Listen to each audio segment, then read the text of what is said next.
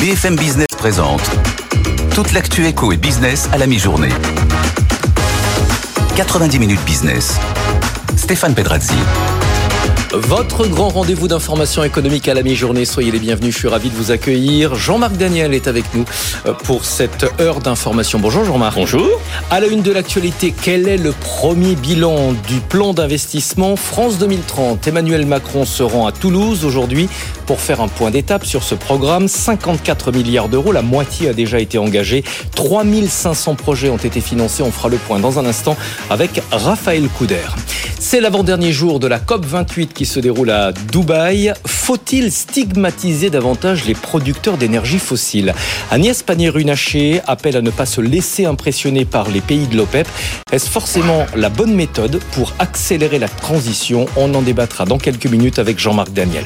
Et puis on vous parlera des fêtes de Noël. Est-ce qu'elles sont vraiment une fête pour tout le monde? 7 Français sur 10 envisagent en effet de réduire leurs dépenses cette année et de plus en plus de ménages vivent cette période comme un stress avec un énorme sentiment de frustration et d'exclusion sociale. On y reviendra à travers une étude euh, tout à l'heure à, à 12h30 sur cet énorme décalage entre le pouvoir et le vouloir d'achat. Voilà pour le sommaire. Tout de suite le journal. 90 minutes business, le journal. Deux ans après le lancement du plan d'investissement France 2030, Emmanuel Macron sera à Toulouse dans les prochaines heures pour faire un point d'étape sur ce vaste programme dédié à l'innovation.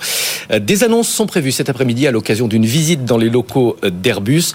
On va en parler avec Raphaël Couder. Bonjour Raphaël. Bonjour Stéphane. L'Élysée, à plusieurs reprises, s'est déjà félicité des résultats de ce programme d'investissement. Oui, effectivement, l'Élysée se félicite euh, déjà d'avoir engagé la moitié de l'enveloppe globale dédiée à ce plan, 27 milliards d'euros en deux ans. Et sur cette enveloppe, près de 7 milliards d'euros ont déjà été décaissés à ce stade. Euh, ces montants financent 3500 projets. La moitié sont portés par des PME et les deux tiers des fonds financent des projets en dehors de l'île de France. Mais au-delà des fonds décaissés, l'État se félicite surtout de l'avancée des projets. Sur les voitures électriques, par exemple, l'objectif est de réussir à en produire 2 millions en France d'ici 2030. Eh bien, la production d'un million de voitures est déjà sécurisée par les engagements de Renault et Stellantis. Sur les semi-conducteurs, près de 3 milliards d'euros ont déjà été investis. De premiers résultats apparaissent par ailleurs dans la santé et puis dans le spatial et le nucléaire. 16 projets de lancement réutilisables sont d'ores et déjà enclenchés quand neuf projets de SMR, vous savez, ces fameux mini-réacteurs, ont reçu euh, des financements. En tout, voilà, ce sont euh, dix filières que l'État entend financer, mais ce, grand plan d'investissement, il a été présenté avant la guerre en Ukraine, avant la crise euh, de l'énergie et l'explosion de l'intelligence artificielle. Emmanuel Macron va donc devoir le mettre à jour aujourd'hui avec l'annonce à Toulouse de 5 à 10 nouvelles filières qui vont être donc financé par France 2030. Merci beaucoup Raphaël Couder. Investir dans la transition, dans les nouvelles technologies, Jean-Marc Daniel, c'est quand même beaucoup plus vertueux que de s'endetter pour euh, financer les fins de mois. Ah non, je pense que ce n'est pas du tout vertueux. Il vaut mieux s'endetter pour financer des enseignants qui vont préparer justement l'intelligence artificielle. Il vaut mieux d'ailleurs ne pas s'endetter que de s'endetter pour faire des projets qui vont susciter les sarcasmes et l'ironie grinçante de la Cour des comptes dans une dizaine d'années.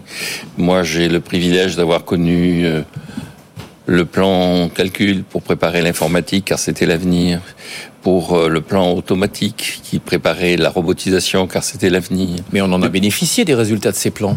Ah, pas du tout. Pas du tout. L'informatique a été une catastrophe. L'automatisation, le Minitel, l'automatisation, tout ça s'est terminé en catastrophe. Le Concorde s'est terminé en sarcasme et en rigolade. Non, tout ça. Et je rappellerai simplement aux industriels qui en bénéficient que pour moi, la règle fondamentale, c'est pas de chercher des subventions, mais de chercher des clients. Voilà qui est dit. Merci beaucoup euh, Jean-Marc. Dans l'actualité également de ce début de semaine, le projet de loi immigration, il va être examiné à partir d'aujourd'hui à l'Assemblée nationale. L'opposition a déposé une motion de rejet qui pourrait couper court à tout débat dans l'hémicycle. Euh, si en France le sujet fait polémique, en Allemagne, le gouvernement a réussi à faire adopter une loi ambitieuse pour attirer la main-d'œuvre étrangère. Reportage Caroline Morisseau. Ceux qui veulent se retrousser les manches sont les bienvenus en Allemagne. Olaf Scholz, le chancelier allemand, avait planté le décor dès janvier dernier à Davos. En juin, il a réussi à faire passer son projet de loi immigration. Toutes les règles ont été assouplies pour attirer de la main-d'œuvre étrangère qualifiée. Plus besoin pour un travailleur étranger non européen d'avoir un diplôme équivalent ou encore d'avoir un contrat de travail pour venir en Allemagne. Tout repose désormais sur un système à points inspiré de ce qui se fait au Canada. Le salarié étranger est noté sur différents critères âge, qualification, compétences ou encore maîtrise de la langue. Six points suffisent pour qu'il soit autorisé à venir chercher du travail en Allemagne pendant six mois. Il faut dire que le pays souffre encore bien plus de la pénurie de main-d'œuvre que la France. Là-bas, il y a 2 millions d'emplois vacants, un niveau sans précédent. Le gouvernement compte du coup sur ces mesures pour attirer chaque année 400 000 travailleurs étrangers. Dernière ligne droite pour la COP28, la grande conférence sur le climat qui se déroule actuellement à Dubaï. 116 pays se sont déjà engagés à tripler leur capacité de production d'énergie renouvelable avec pour objectif de réduire la part des énergies fossiles dans le mix énergétique mondial. Pour certains, la feuille de route va être compliquée. La tâche s'annonce difficile pour un pays, par exemple, comme la Serbie, qui produit la moitié de son électricité à partir du charbon. Mathilde Chaminade.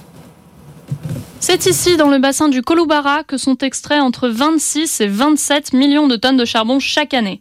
Les plus grandes mines à ciel ouvert de Serbie sont excavées 24 heures sur 24, 7 jours sur 7, par un total de 11 000 personnes.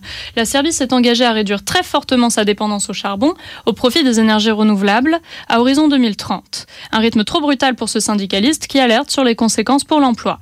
Le secteur énergétique emploie chez nous un grand nombre de personnes, surtout dans les grandes mines, et l'abandon de l'exploitation du charbon conduirait à beaucoup de licenciements. L'impact social et économique est potentiellement important, sachant que 70% de l'électricité serbe provient du charbon. Pour cette juriste, dans ce contexte, difficile d'atteindre les objectifs de décarbonation. La Serbie n'a pas de plan réaliste pour sortir du charbon. Par exemple, il dit qu'en 2030, on aura réduit jusqu'à 25% l'utilisation du charbon. Ça peut vouloir dire 5%, ça peut vouloir dire 20%, on n'en sait rien. Où placer le curseur entre objectifs de décarbonation et soutien à la croissance Voilà le dilemme auquel les dirigeants serbes sont confrontés, alors que la future COP29 est censée se tenir en Europe de l'Est. Et on reviendra dans quelques minutes sur les énergies fossiles. Faut-il stigmatiser davantage les producteurs de pétrole Ce sera le thème de l'édito de Jean-Marc Daniel. Relancer les trains de nuit à l'échelle européenne, c'est aussi l'une des pistes du gouvernement dans le cadre de la transition écologique. Le train de nuit entre Paris et Berlin, qui avait été supprimé il y a une dizaine d'années, va reprendre du service aujourd'hui, avec dans un premier temps trois allers-retours par semaine. La liaison sera opérée par la compagnie autrichienne OBB. Toujours dans le transport ferroviaire, le feu couvre une nouvelle fois à la SNCF. La grève de Noël a été évitée, mais le climat social reste très tendu. Les syndicats dénoncent des salaires trop bas et les conducteurs de train sont de plus en plus tentés par la concurrence. Climat évidemment de très mauvais augure à l'approche des Jeux Olympiques. Olivier Chiche-Portiche et Justine Vassogne. Les augmentations décidées lors des dernières négociations salariales sont bien trop minces. Aux yeux des agents de la SNCF, leur salaire de base tourne aujourd'hui autour de 21 500 euros bruts par an. C'est moins que les conducteurs de Trenitalia, beaucoup moins que ceux de la Deutsche Bahn en Allemagne. Résultat, les agents rejoignent de plus en plus la concurrence. Certains passés de l'autre côté confient à BFM Business y trouver aussi de meilleures conditions de travail. La SNCF dément une vague de démissions Seul 1% des salariés quittent l'entreprise par an, selon elle. Cela représente tout de même 1500 départs. La SNCF a également lancé une campagne de recrutement qui fait flop, selon les syndicats, à tel point que l'entreprise engage en ce moment des cheminots à la retraite. Une situation délicate alors que la SNCF veut offrir un service renforcé pour les JO. Un risque de grève plane d'ailleurs. Les agents épargnent des congés sur les CET pour financer un mouvement extrêmement dur nous dit-on. Les Jeux Olympiques sont très compromis. On peut débattre, Jean-Marc, du niveau de rémunération des cheminots, mais s'ils partent à la concurrence, c'est que les salaires sont forcément plus élevés. Il y a un problème de salaire, de rémunération à la SNCF. Ah oui, je pense qu'il y a un choix qui a été fait dans l'ensemble du secteur public, qui a été de multiplier les recrutements et euh, pour essayer de contenir l'évolution de la masse salariale, de payer moins les gens qui ont été recrutés en abondance. Et donc, il y a une stratégie de paupérisation du secteur public qui a été associée à l'idée que plus le secteur public recrutait, moins il y avait de chômage. Donc, je C'est-à-dire, en gros, on travaille moins, mais on est moins bien payé. Moins bien payé. Et je crois que la conséquence de ça, c'est que le, on n'a pas réduit le chômage. En revanche, on a appauvri les entreprises publiques et on a généré un peu partout des sureffectifs. Et euh, dès que la concurrence apparaît, dès que des entreprises qui sont bien gérées se mettent sur le marché, sur le créneau, immédiatement, la concurrence joue dans le sens également de la gestion des personnels, hein, et donc les personnels vont vers les autres entreprises.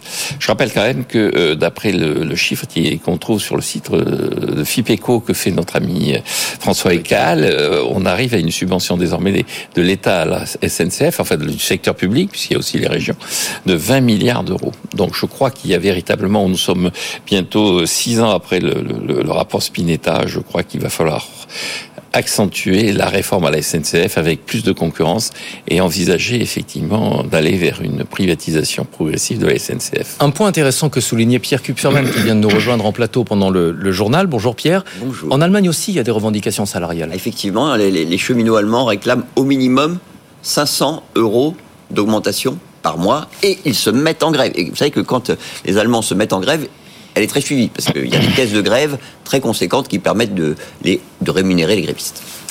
Tout de suite, les marchés financiers. Avec Antoine Larigauderie en direct d'Euronext. Si je vous dis, Antoine, que les marchés regardent ce que vont faire les banques centrales, je crois que je me trompe pas trop. Réunion de la Fed mardi et mercredi, puis, puis celle de la BCE, ce sera jeudi. Eh oui, ce sera évidemment les rendez-vous les plus attendus de la semaine, mais une semaine qui va être immensément riche. Alors effectivement, euh, deux décisions monétaires d'importance et les deux dernières de l'année, avec une très très forte pression euh, en matière de décision en elle-même et de perspective. Ça, ça va être regardé de près. Puis on a tout un tas de statistiques macroéconomiques qui vont tomber, rien que demain avec l'inflation américaine, et Dieu sait si ce sera important dans ce contexte-là. Euh, vendredi, on aura même, pour emballer le tout, une séance à quatre sorcières avec quatre types de contrats et de qui vont tomber à échéance sur les indices. C'est le moment où on prend des paris, où on fait ses jeux hein, comme au casino pour, pour solder l'année et commencer euh, l'année suivante. On a véritablement une semaine capitale qui est en train de s'organiser sur les marchés et le CAC 40 euh, l'attaque de la meilleure des manières, c'est-à-dire qu'on n'est qu'à quelques dizaines de points de notre plus haut, notre record historique de ce printemps, les 7581 points. On est à 7538 là ce matin avec une hausse de 0,16% qui m'a un petit peu plus indécis du côté des autres indices boursier européen avec le DAX à Francfort, moins 0,02%, l'Eurostox 50 plus 0,12%. À noter que les taux sont en train de se tendre un petit peu justement euh, au début de cette semaine où les banques centrales auront la parole. La plus forte hausse du CAC, elle est pour Saint-Gobain qui gagne 1,5% à 62,81 euros. Schneider Electric aussi plus 1,25 à 177,12 euros. Le Grand plus 1,15, 94,96 euros. Là, on mise encore, comme toutes les semaines passées, sur les valeurs cycliques, sur les grosses industries. Ça, c'est un indicateur intéressant. À la baisse, en revanche, on met de côté les valeurs un petit peu risquées, on va dire Alstom, moins 2,1% à 11,45, Téléperformance, moins 74 à 116 euros. Le CAC, donc plus 0,15, 7537 points et l'euro 1,07 76, Stéphane. Merci beaucoup Antoine, on se retrouve dans une petite demi-heure, on parlera de la volatilité qui semble avoir pratiquement disparu euh, sur les marchés. 12h13, Jean-Marc Daniel, l'édito. 90 minutes business, l'édito de Jean-Marc Daniel. Les pays producteurs de pétrole sont-ils un frein à la transition écologique? Agnès Pannier-Runacher appelle à ne pas se laisser impressionner par l'OPEP sur les énergies fossiles. La ministre de la Transition énergétique était ce week-end l'invité de BFM TV. On l'écoute et on entendra après la réaction de Jean-Marc Daniel. Heureusement, le secrétaire général de l'OPEP n'est pas dans la salle de négociation, mais euh, moi je le dis très clairement à la présidence euh, émirati, il ne faut pas se laisser impressionner euh, par cette prise de position. Euh, nous devons absolument avancer sur cette question des énergies fossiles. Elle n'est pas facile, mais elle est essentielle si on veut atteindre la neutralité carbone en 2050. Jean-Marc, on va remettre les choses dans leur contexte. Agnès Pannier-Runacher réagissait aux propos du secrétaire général de l'OPEP qui demandait aux pays producteurs de rejeter tout accord ciblant les énergies fossiles à l'occasion de la COP 28. Oui, dans cette affaire, il y a beaucoup d'hypocrisie. Je rappelle quand même qu'un des principes fondamentaux de, des principes de Rio, qui sont à l'origine de ces réunions régulières de, des COP, il y avait la bonne foi. Or, je crois que la bonne foi n'est pas au rendez-vous, en tout cas pas chez Madame Pannier-Runacher. Je rappelle qu'elle appartient à un gouvernement qui subventionnait l'essence l'année dernière et qui même demandait aux distributeurs, notamment aux grandes surfaces, de vendre à perte pour qu'on puisse payer le moins cher possible son essence.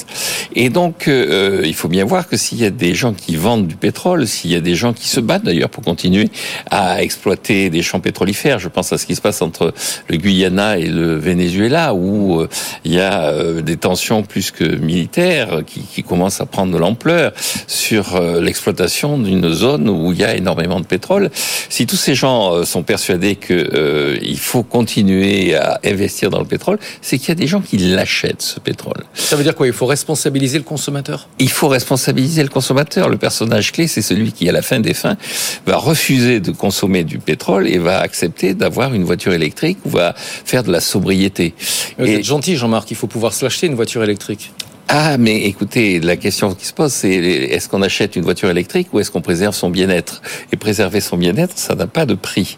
Et justement, le gouvernement, en refusant d'appliquer cette idée simple que les choses doivent avoir un prix, qu'il n'y a pas de free lunch, comme disait euh, notre ami euh, Milton Friedman, le prix Nobel d'économie, et l'absence de free lunch se traduit par le fait qu'il faut donner un vrai prix au travers d'une taxe carbone. Et je milite, je maintiens, je l'ai fait dans des journaux, je l'ai fait sur ce plateau je l'ai fait chez des concurrents. Je pense qu'à 4 euros le litre d'essence, on serait dans le même niveau en termes de pouvoir d'achat que dans les années 70 et on responsabiliserait le consommateur et l'ensemble de la population au lieu de montrer du doigt l'OPEP et simultanément de prendre des mesures de subventionnement à la consommation d'essence. Pierre Kupferman veut réagir. Et juste rappeler à Jean-Marc que du côté de Bordeaux, il y a pas mal de gilets jaunes qui probablement s'en prendraient à vous si un gouvernement suivait vos recommandations Mais je pense que la lâcheté, quand on gouverne un pays, ça n'a jamais été une bonne solution. Je rappelle régulièrement qu'il y a quelqu'un qui s'est fait acclamer en rentrant de Munich parce qu'il avait signé des accords qui abaissaient ce pays.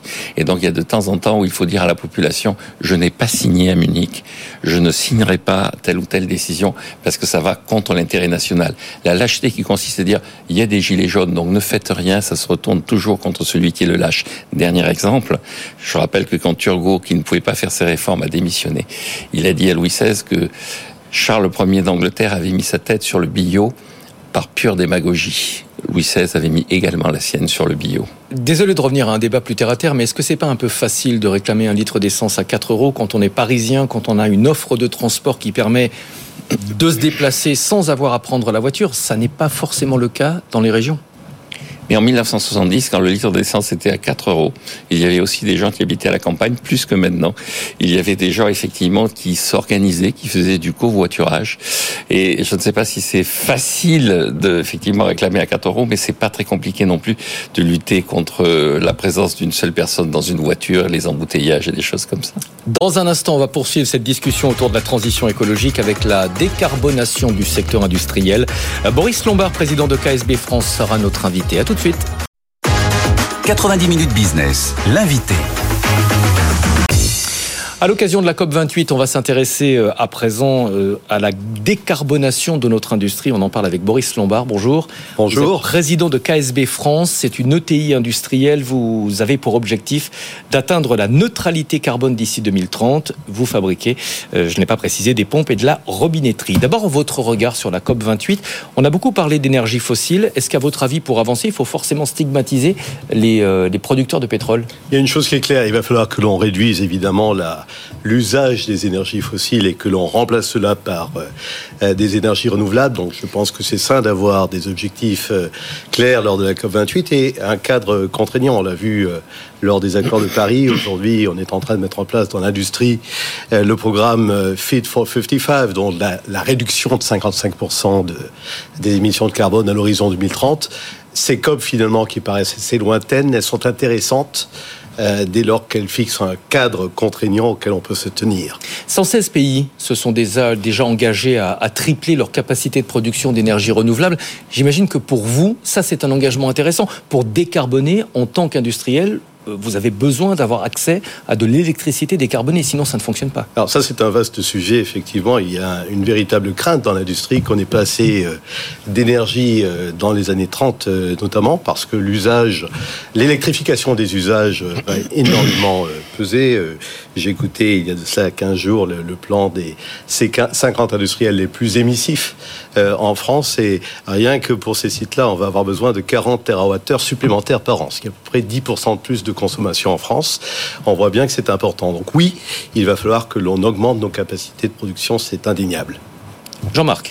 Oui, est-ce que euh, dans vos projets, vous incorporez le fait que le prix de l'énergie devrait augmenter, va augmenter, quelle que soit d'ailleurs sa nature, qu'elle soit carbonée ou décarbonée Ou est-ce que vous considérez que de toute façon, en décarbonant, on arrivera à avoir de l'énergie moins chère?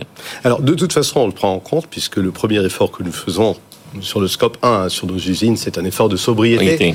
Euh, donc il est clair que tous les investissements que l'on réalise sont des investissements euh, euh, qui se rentabilisent à plus court terme dès lors que le prix de l'énergie augmente. Je vous donne un chiffre. sur notre usine de Lille, nous avons quatre usines en France. Nous prévoyons d'isoler et d'installer une pompe à chaleur. Nous avons un effet de 18, un facteur de réduction de 18 au travers de ces deux actions sur l'usine. Donc oui, le prix de l'énergie va augmenter. Il faut que on se prémunisse contre cela euh, avec, euh, premièrement, et je crois que c'est le premier levier pour les industriels, les actions de sobriété. Euh, la transition, évidemment, c'est l'affaire de tous. Quelle peut être quelle doit être, j'ai envie de dire, la contribution des industriels Parce que pour vous, la sobriété, c'est pas uniquement réduire l'énergie que vous consommez, c'est aussi et surtout celle que vous allez faire économiser à vos clients. C'est un aspect important puisque, en ce qui nous concerne, 98% euh, de l'empreinte carbone que nous générons est générée par les produits, par l'usage des pompes. Une pompe, ça tourne pratiquement euh, tout, le temps. Et euh, cela fait 20 ans que nous travaillons sur le sujet et que nous travaillons sur l'efficience de ces, de ces pompes. Nous avons d'ailleurs contribué à l'évolution de la réglementation en Europe avec l'ensemble de, la filière.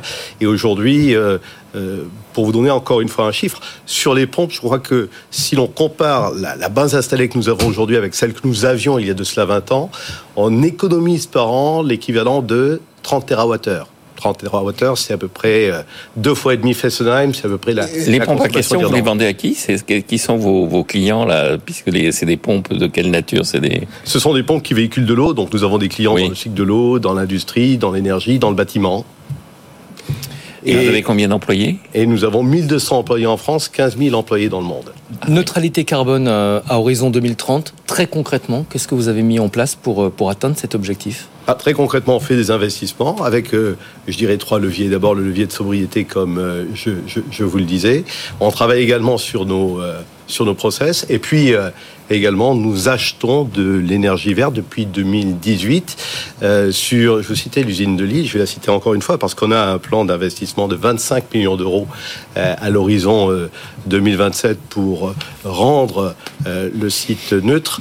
C'est 98% d'abattement de l'empreinte carbone que nous allons réaliser au travers de ces investissements. Est-ce que vous avez l'impression qu'on valorise suffisamment les efforts des industriels? Puisque le débat public, globalement, il reste quand même très centré autour de la production d'énergie renouvelables et autour de la consommation d'énergie fossile. On parle assez peu du reste. En tout cas, le gouvernement euh, s'en charge puisqu'il y a une loi industrie verte qui est qui a été euh, proposé euh, euh, au printemps 2023. Mais dans le débat public. Et dans le débat public, je pense que nous avons notre rôle à jouer. Alors peut-être aussi que nous sommes des champions cachés. Vous savez, on est plutôt concentré sur ce qu'on fait dans l'industrie.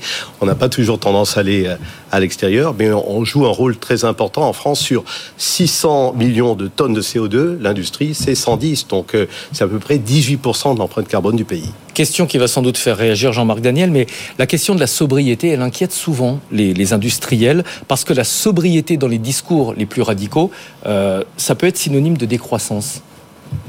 Alors la croissance pour un, euh, moi je vais vous répondre au niveau microéconomique pour une, entreprise. La croissance est faite sur euh, essentiellement deux, leviers. Un, c'est la concrète de part de marché, de, de nouveaux secteurs, et l'autre c'était l'intensification par la réduction du cycle de vie des produits, l'obsolescence programmée. Mhm. Euh, le premier continue, on continue à se battre, à innover pour aller conquérir des parts de marché. Le deuxième est délétère du point de vue de la, euh, de la décarbonation. Donc il faut qu'on change nos modèles économiques, euh, que l'on fasse des produits plus durables. Nous, nous éco-concevons les produits que nous produisons et que l'on shift vers une économie qui soit davantage celle des services et du cycle de vie du produit. Pierre Je suis assez surpris parce que j'avais tendance à croire que l'obsolescence programmée, dénoncée par de nombreuses associations, n'était qu'un mythe. Donc ça n'était pas un mythe. Écoutez, on a tous un, smartphone dans la poche, je crois qu'on l'a tous vécu euh, à titre personnel.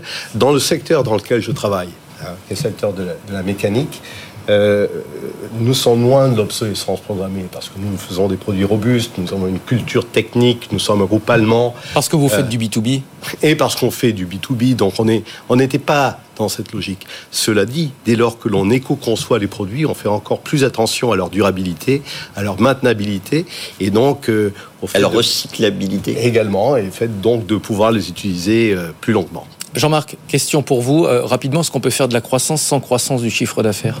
Ah, on peut faire de la croissance sur le plan qualitatif sans la croissance, du volume. mais même le volume d'aujourd'hui, vous prenez les produits d'aujourd'hui, ils n'ont rien à voir avec les produits d'hier. Et donc la comparaison en termes de volume, une automobile par exemple aujourd'hui, c'est c'est pas du tout la même chose qu'une automobile en 1960. Donc vous avez des effets qualité considérables. Et la croissance, elle est aussi portée par l'amélioration de la qualité, l'innovation et pas uniquement la, la, la soviétique. Merci beaucoup Boris Lombard d'être venu nous voir, président de KSB France ETI Industriel.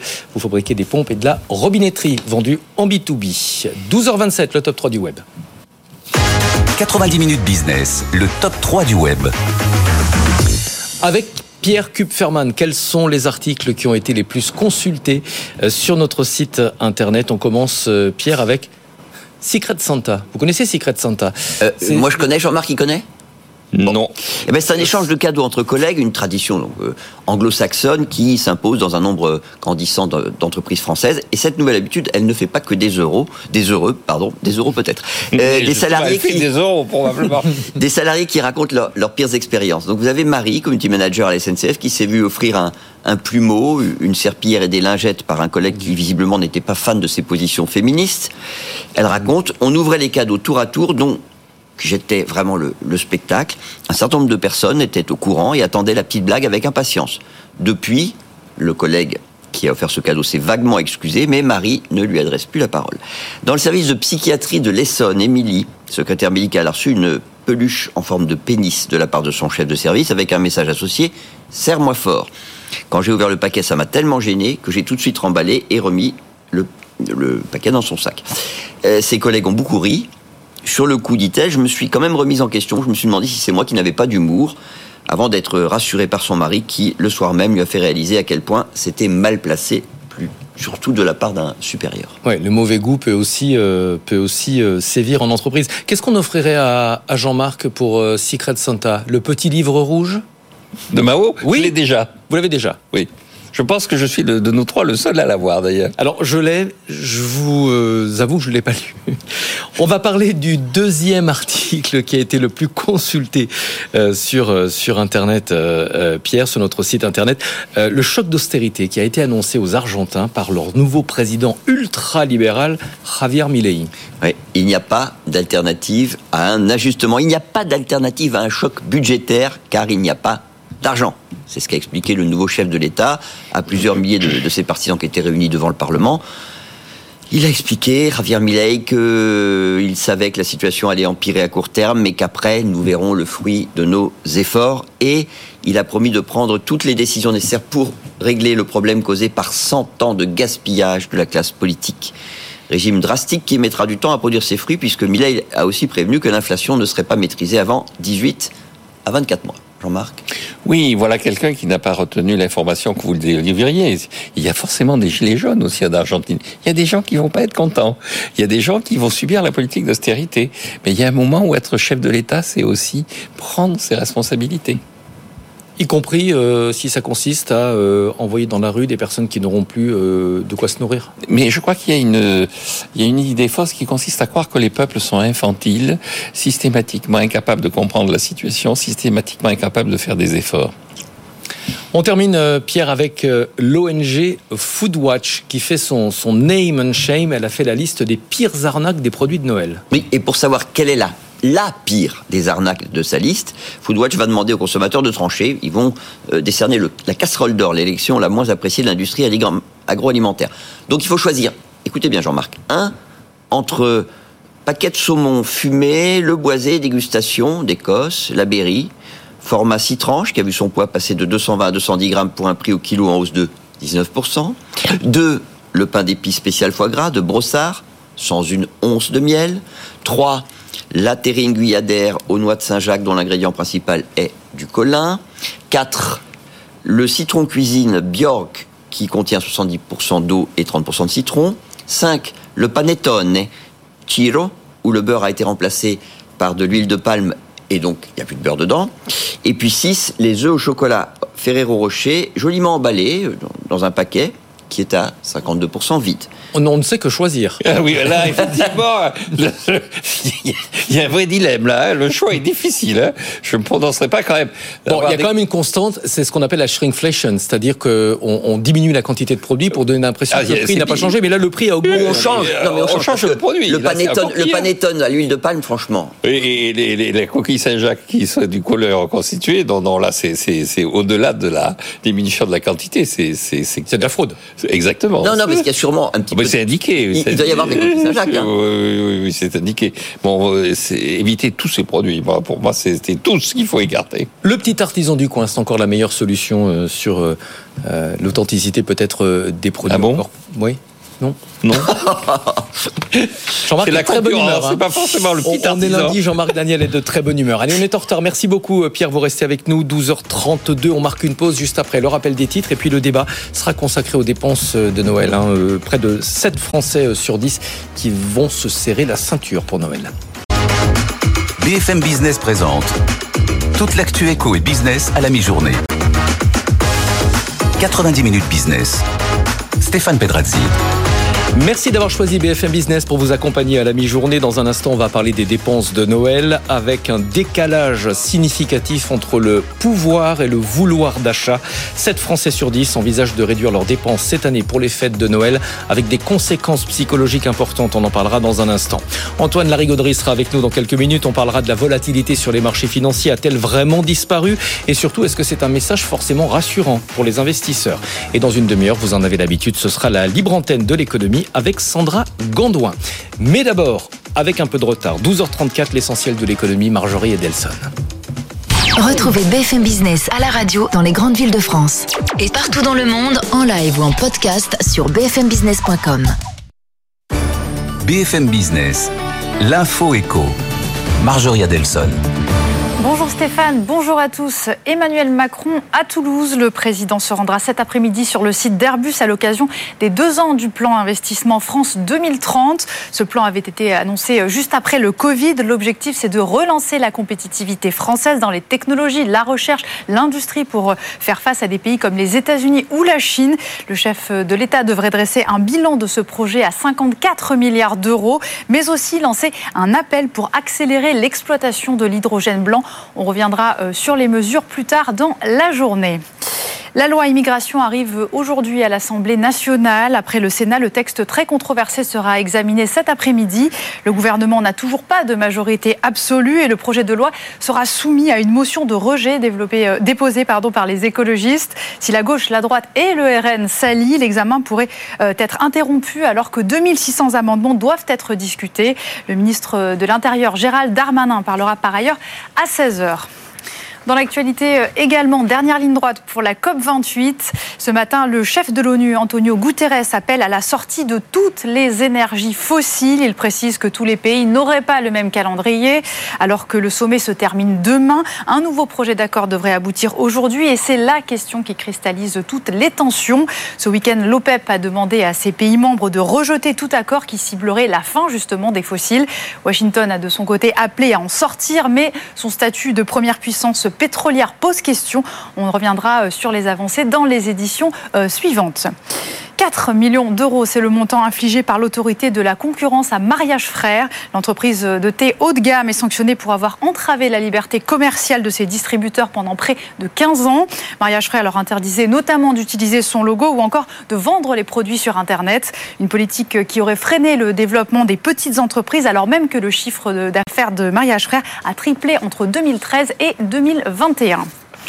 La saga Casino se poursuit. Le tribunal de commerce de Paris prolonge de deux mois la procédure de sauvegarde engagée fin octobre. Le distributeur qui a déjà émis deux avertissements sur ses bénéfices, euh, euh, sur ses bénéfices, pardon, s'efforce de conclure un accord pour éviter la faillite. Daniel Kretinsky devrait prendre le contrôle du groupe en début d'année prochaine.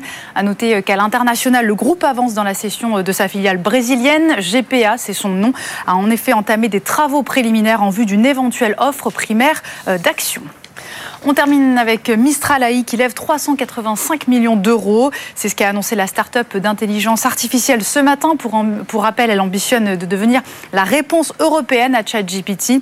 Il s'agit de son deuxième cycle de financement en sept mois. En juin dernier, elle avait déjà euh, levé 105 millions d'euros. Parmi euh, les investisseurs, BNP Paribas, Sofina ou encore Salesforce. Selon une source proche du dossier, Mistral AI serait valorisé à 2 milliards d'euros. Voilà pour euh, les dernières informations économiques. Tout de suite, on va faire un tour sur les marchés. Le CAC est dans le vert avec plus 0,13% et 7536 points, Stéphane. Merci beaucoup, Marjorie. On reste sur les marchés avec euh, Antoine Larigauderie. 90 minutes business, l'édito d'Antoine. La volatilité, Antoine, semble avoir complètement disparu sur les marchés. D'abord, est-ce que c'est vraiment le cas? Et surtout, est-ce que c'est forcément un indicateur rassurant? C'est une bonne question, parce que euh, si on regarde bien l'indice VIX, l'indice qui la mesure du côté des marchés américains, on tombe sur un chiffre euh, qui est légèrement supérieur à 12 points, ce qui correspond à un plus bas qui date de quasiment 4 ans, hein, janvier 2020. Euh, si vous regardez bien dans l'intervalle, on a eu le Covid, on a eu un climat économique extrêmement instable derrière, et puis deux guerres très importantes, une prime de tension géopolitique qui a été assez énorme, et puis la politique monétaire des banques centrales qui n'ont eu de cesse de relever leurs taux, provoquant des, effets de pression sur énormément de secteurs économiques. Donc on pourrait se dire, mais qu'est-ce que la volatilité a baissé comme ça?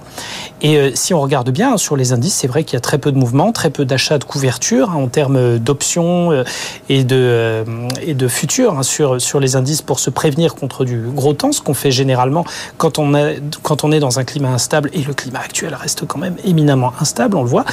Mais non, en fait, la volatilité, elle n'a pas Elle a disparu du marché action. Oui, ça oui, très très clairement. Ça nous a pas empêché d'avoir des réactions extrêmement violentes euh, en fin d'année euh, sur euh, des titres comme Alstom, comme EuroAPI, comme Sanofi, qui ont connu des baisses quotidiennes extrêmement violentes et jamais vues, hein, historiquement jamais vues. Donc il faut bien se rendre compte déjà que c'est la manière de calculer la volatilité qui a peut-être un petit problème sur les marchés. Mais si on se fonde sur la volatilité telle qu'elle est calculée, ben en fait, comme sur l'ensemble des marchés mondiaux, il y a un phénomène de vase communicant. C'est pas qu'elle a disparu, c'est qu'elle est repartie sur d'autres classes d'actifs. Et on le voit notamment du côté des taux d'intérêt, des taux d'intérêt 10 ans, des taux d'intérêt 2 ans également, qui sont les plus réactifs aux dynamiques de, de banque centrale et aux atermoiements qu'il peut y avoir à ce niveau-là.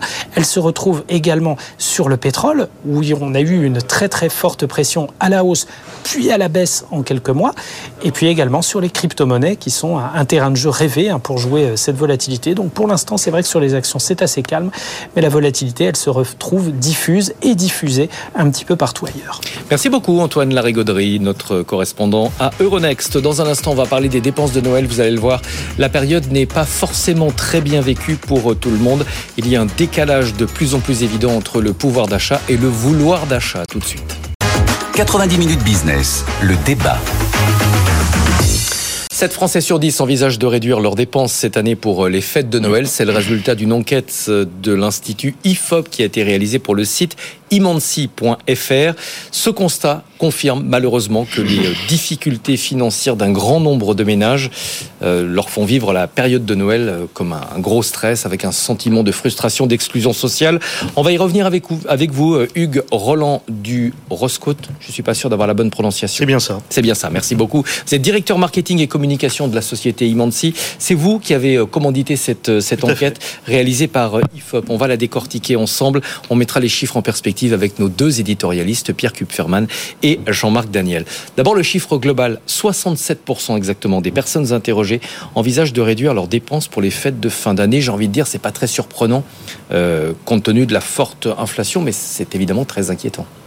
Tout à fait. On connaît une inflation suite au conflit qui qui, qui, est importante. Hein.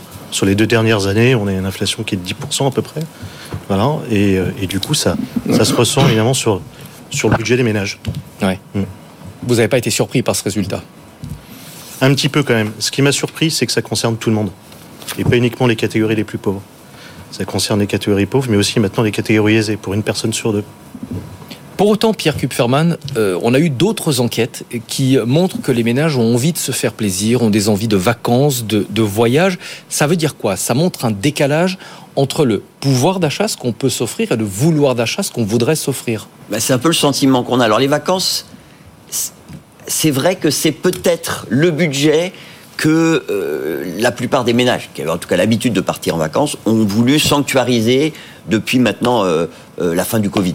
Je pense qu'il y a eu une énorme frustration depuis la fin du, ah, enfin pendant le Covid et que ça s'est traduit par cette volonté de ne pas toucher au budget vacances. Alors, ce qui est intéressant entre vouloir et pouvoir d'achat, c'est que on a une étude réalisée par le VVF sur la base de son fichier client, des gens qui ont pu aller euh, en. Donc c'est pas forcément représentatif. Alors, c'est pas forcément représentatif, encore que c'est une fois euh, depuis 10 ans qu'ils sont allés au VVF. Ça veut dire que c'est pas les, les- le public le plus aisé, parce que ça, ils y vont jamais, euh, mais c'est, disons, euh, la France telle qu'elle est, si on met de côté les plus aisés. Donc, quand on leur a posé la question, est-ce que vous êtes allé au- en vacances de Noël l'année dernière?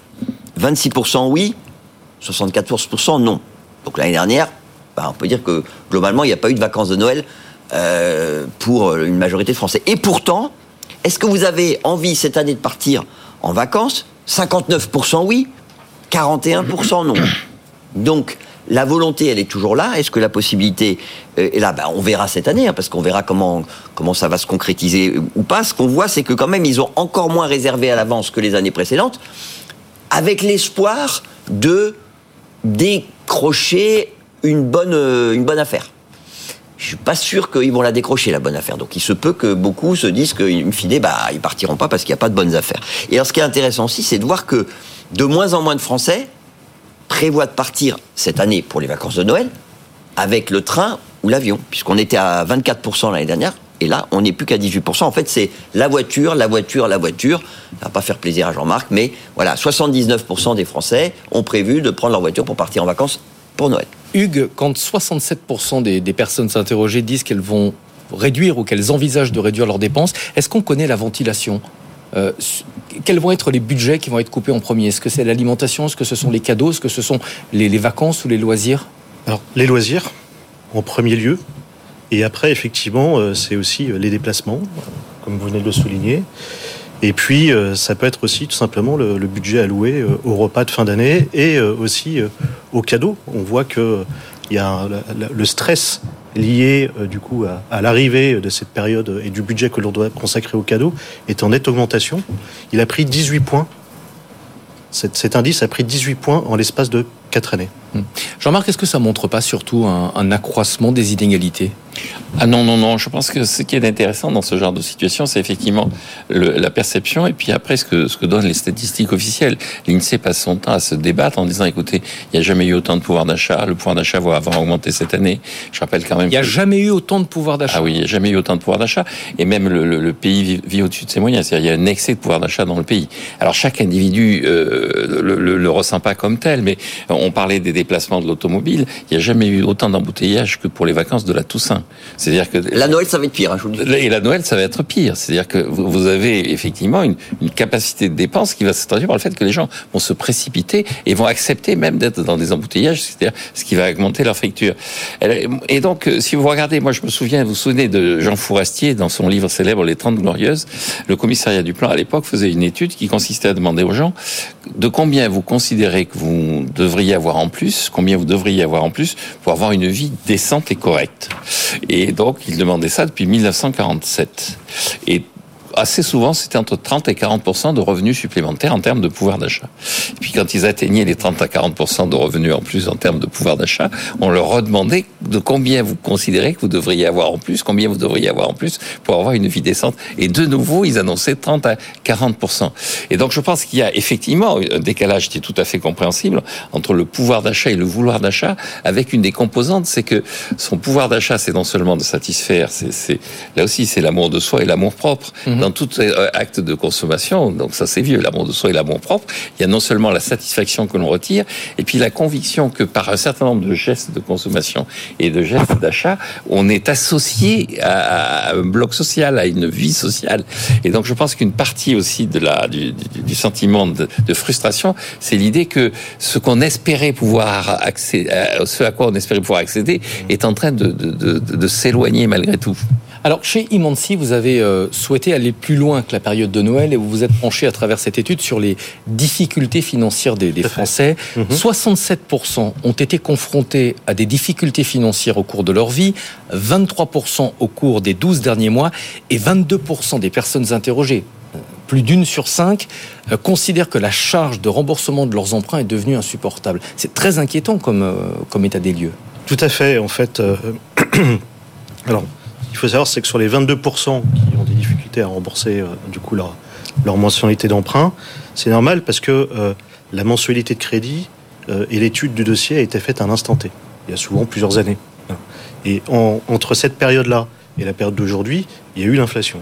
Il y a eu une augmentation des charges énergétiques, il y a eu une inflation assez, assez importante du coup sur les dépenses alimentaires, etc. Et du coup, l'endettement n'est peut-être plus très adapté du coup à la situation du ménage sur les, les conséquences euh, sur la vie de ces personnes, c'est assez terrible là encore. 44% des personnes qui ont eu des problèmes financiers ont le sentiment d'être exclus. 85% de ceux qui sont euh, en difficulté financière ont aussi des difficultés sociales. Est-ce qu'on n'a pas une bombe sociale à retardement qui est en train de, de se constituer?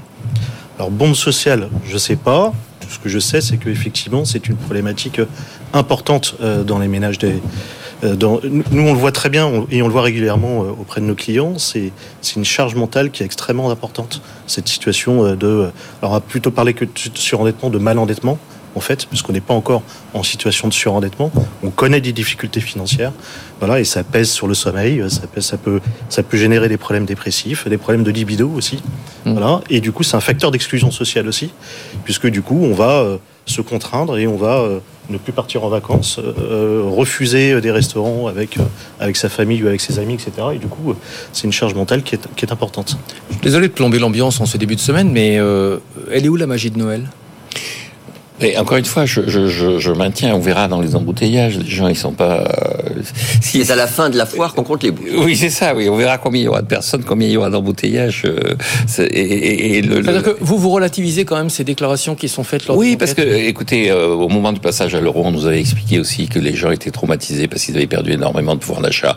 Euh, reprenez la presse de euh, décembre 2002 qui nous annonce que Noël allait être catastrophique parce qu'à cause de l'euro, les gens allait perdre énormément de pouvoir d'achat, donc les gens. Bon, avec le recul, c'est pas complètement faux. Hein. Ah, c'était totalement faux.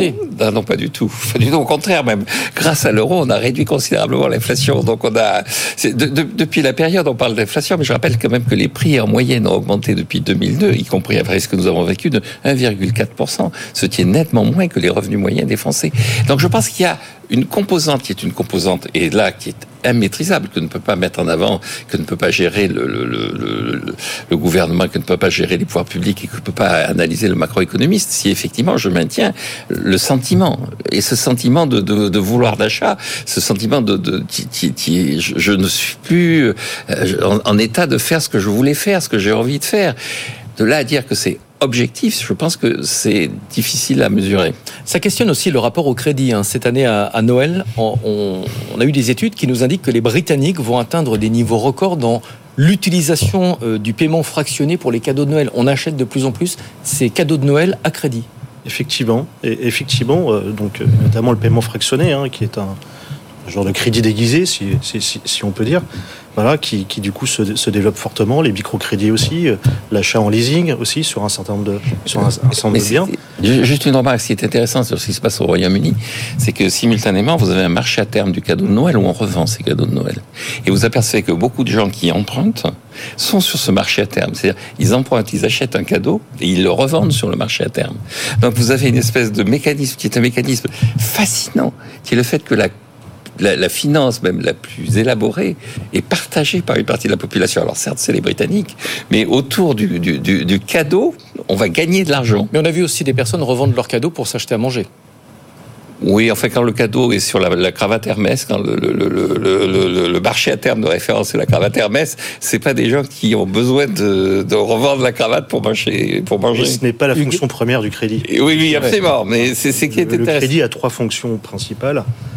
Euh, la première, c'est euh, de pouvoir du coup répondre du coup à un un besoin de trésorerie, parce qu'on n'a pas forcément les fonds pour euh, acheter un bien de consommation, une voiture, ce genre de choses. Voilà, ça c'est la première fonction.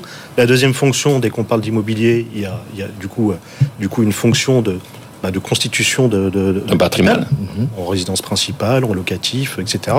Et il y a une troisième fonction qui est de la valorisation du capital puisque euh, quand vous faites du coup des travaux chez vous et que vous faites une extension, par exemple, vous allez construire à 1500 euros le mètre carré, quand vous êtes dans une région où le, mètre carré se revend à 5 000, 6 000 euros, vous faites quand même une plus-value qui est conséquente sur, euh, sur, sur chaque mètre carré construit. Merci de nous avoir apporté cette étude. En quoi est-ce qu'elle fait écho à votre activité chez Imansi? Bien sûr, puisque nous, nous sommes courtiers multispécialistes, du coup, en, en, crédit immobilier, en regroupement de crédit et en assurance. Donc, multispécialistes, pourquoi? Parce que nous avons des experts sur chacun de nos métiers. A des experts en crédit immobilier, des experts en regroupement de crédit et des experts, du coup, en assurance de personnes, santé et emprunteurs. Et notre objectif, c'est d'accompagner les clients, d'analyser leur situation, leur projet, leur trouver le meilleur crédit aux meilleures conditions. Et quand vous voyez le résultat de cette étude, vous n'êtes pas inquiet euh, de la possibilité d'une hausse des, cas de surendettement? Alors, il peut y avoir une hausse des cas de surendettement, euh, effectivement. Euh, ce qu'il faut, c'est surtout s'y atteler, atteler en amont. C'est-à-dire que euh, il faut aller voir un courtier avant d'être dans une situation qui est euh, qui du coup euh, qui ne permet plus de se retourner, avant d'avoir trop d'impayés, avant d'avoir trop de rejets et avant surtout d'être fiché du coup au fichier des incidents de crédit ou, mm. au, fixé, ou, au fichier euh, euh, chèque. Voilà. Donc n'attendez pas si vous êtes dans, en, difficulté pour euh, refinancer vos crédits. Merci beaucoup Hugues Roland Euroscote d'être venu en plateau, directeur marketing et communication de la société Imansi. Merci à Jean-Marc Daniel, notre éditorialiste de la mi-journée aux côtés de Pierre Kupferman. Merci beaucoup. J'ai beaucoup aimé votre top 3 du web aujourd'hui. C'était un petit peu divertissant dans cette actualité un peu chargée. Merci à vous d'avoir suivi la première partie de cette émission. Dans un instant, la libre antenne, c'est avec Sandra Gandouin que vous retrouverez demain à partir de midi. Très bonne journée et à très bientôt sur l'antenne de BFM Business. 90 minutes business, toute l'actu éco et business à la mi-journée sur BFM Business.